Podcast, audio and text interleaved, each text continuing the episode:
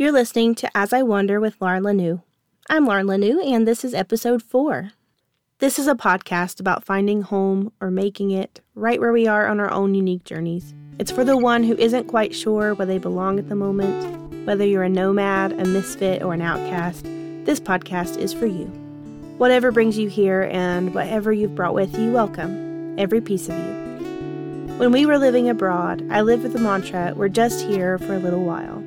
We'll make do with what we have, but that little while turned into a little longer. And that's when I learned the importance of making home right here, right now. In today's episode, you'll hear more about why I think it's important to stop just making do and make home instead. And you'll hear why I think things never really get any easier. So, for these next few minutes, kick back, relax, and enjoy because you're home. And I'm so happy you're here. 450 square feet of yellow walls. Not muted or pale yellow, but the bright yellow orange of mangoes. It was where we would call home for the next year. Only a year, so even though we were told that we could paint them a different color, we chose not to. We would make do. We chose a furnished apartment for this very reason. The bed barely fit the two of us, and the vinyl couch that was an obvious secondhand IKEA find looked fine, but it was the most uncomfortable couch I think I've ever sat on. I don't know anyone who loves the feeling of vinyl on their bare legs, and it was the kind of couch that forced you to sit straight up. And as an introvert, being able to come home and sink into a cozy couch or chair is how I thrive. And instead of feeling relief when I would arrive home after those long days of teaching English around the city, I would dread the very thought of sitting or lying on that couch. We had brought a couple of pictures from home to hang on our walls, but had not yet put them up. We kept thinking that if we put them up, we'll just have to take them right back down in a few months, so what was the point? And then there was the Czech language. As determined as I was to learn it, my brain would only allow me to learn just enough to get by. And this mindset was fueled by people saying upon hearing that we were attempting the impossible, that there was, quote, no point in learning Czech because most people speak English here. And again, it was only for one year. We could make do. There's this funny thing about travel. There's no denying that it's exhilarating, going to exotic destinations, trying new foods, and experiencing a new culture is arguably one of life's greatest pleasures. Casual travel means no worries about learning the language. It's all part of the fun. You can laugh off the looks of irritation from the locals. You're not there to make friends anyway. You get to be blissfully ignorant because you're a tourist, a visitor just passing through. If the accommodations are subpar, it becomes a funny little side quest in your travel stories. If the food is not to your taste, you snack on whatever you've got stashed in your backpack from back home. And without meaning to or realizing it, we had moved to Czech Republic with this short term, we're just passing through mindset. Life abroad seemed so glamorous. But now, this was the place we lived and worked. And suddenly we couldn't offend that little older lady making the delicious pastries with our perceived rudeness because we were going to have to see that lady every time we wanted some on the go breakfast. We moved to Czech, hitting the ground running like two determined sprinters with their eyes only on the finish line. We had to make the most of our time there, and so we never allowed our bodies and minds to rest, no matter how much they cried out for it. There was so much to do in our daily lives as freelance teachers who now had to learn how to run a business in addition to our duties as missionaries. And any time we had a free day or days, we didn't rest because we had to explore. We weren't going to be living there forever after all, and we could make do. It was only a year. We were exhausted already after just a few months, and that one year sprint turned into a four year marathon that we had not trained or properly prepared for. I wish I could say that this temporary, will make do mindset wasn't a pattern for us, but it was. Somehow, the college mindset that we began our married life with carried through into our career, to our move abroad, and even to parenthood.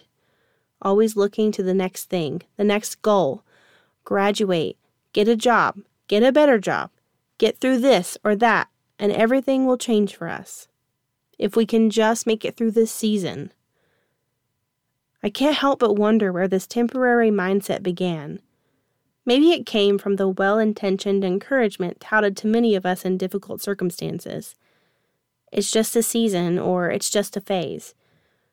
While this can be reassuring in the immediate moment, reminding us that the difficult times won't last forever, we end up living our entire lives in survival mode, wishing away the current season and holding out for the next one when things will be easier. But easier never comes. The chaos continues. The new season that was supposed to be our savior comes and knocks us out of our ruts and routines that we had just managed to establish, and we begin the new season already yearning for the next or longing for the previous one. Perhaps new seasons and new phases simply present us with a new kind of hard. New opportunities to learn the same lessons over and over because we never actually learn. And we miss over and over what is meant for us in the here and now. Once I recognized the toll this make do mindset was having on my overall well being, I decided it was time to take some of the pressure off. Starting with the pressure to learn the impossible language. It's not really impossible, but it was very different from English, and I started trying to make connections with people that were willing to talk to me in English or my limited Czech because more than needing to learn to speak the Czech language, I needed friends. I was and still am a human after all, with a deep need for community and connection. And if I was going to make home here instead of just making do, I needed those more than anything. We never did paint the yellow walls, nor did we buy a more comfy couch, but we did manage to make home in small little ways over time. We put up the few decor items we had brought with us and some of the new ones we decided to buy simply to make it feel more like home. We made friends, real friends, and we invited them over to sit with us on that uncomfortable couch. And when Christmas came around that first year, I tried to act like I would be fine without a Christmas tree. It seemed like an unnecessary frivolity. We barely had space for what we had brought with us, and we knew we'd just have to get rid of it when it was time to move back to the United States. We were also on a pretty tight budget, and so I tried to not make a big deal about it. Obviously, I wasn't very convincing because I came home from work one evening in late November. It was the week of Thanksgiving, which is not a Czech holiday, and I found a Tesco bag full of ornaments and twinkle lights and a small artificial Christmas tree already set up in the living room, ready to be decorated. And I cried. I needed that tree, and Robbie did too, even though he'd probably say he bought it for me. But it had been our little tradition since we first got married to put up a Christmas tree and make fancy appetizers and watch Harry Potter, and neither one of us wanted to miss out on that. And it made us feel immediately at home. And I told him that wherever we moved next and for however long we were going to be there, I was decorating that place, even if it was going to be just for a few weeks. It seems to me that life is this weird tension between being present and embracing this moment here and now and still being hopeful for our future, to our someday. And someday isn't a bad place to think or dream about, but we can't live there and be present here at the same time. This is just a season, yes, but maybe it would serve us better to settle in, at least for now. I have found there is beauty in every season, including the temporary ones, and I suppose that is the nature of every season temporary, even though they may seem to last forever.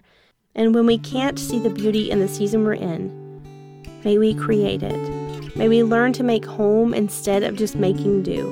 May we choose to paint those walls, buy that comfy bed or sofa, put up the decorations, relax, invite people into our imperfect homes and our imperfect lives. They need beauty too and hospitality, openness, and authenticity, coupled with love, are quite possibly the most beautiful things in this world.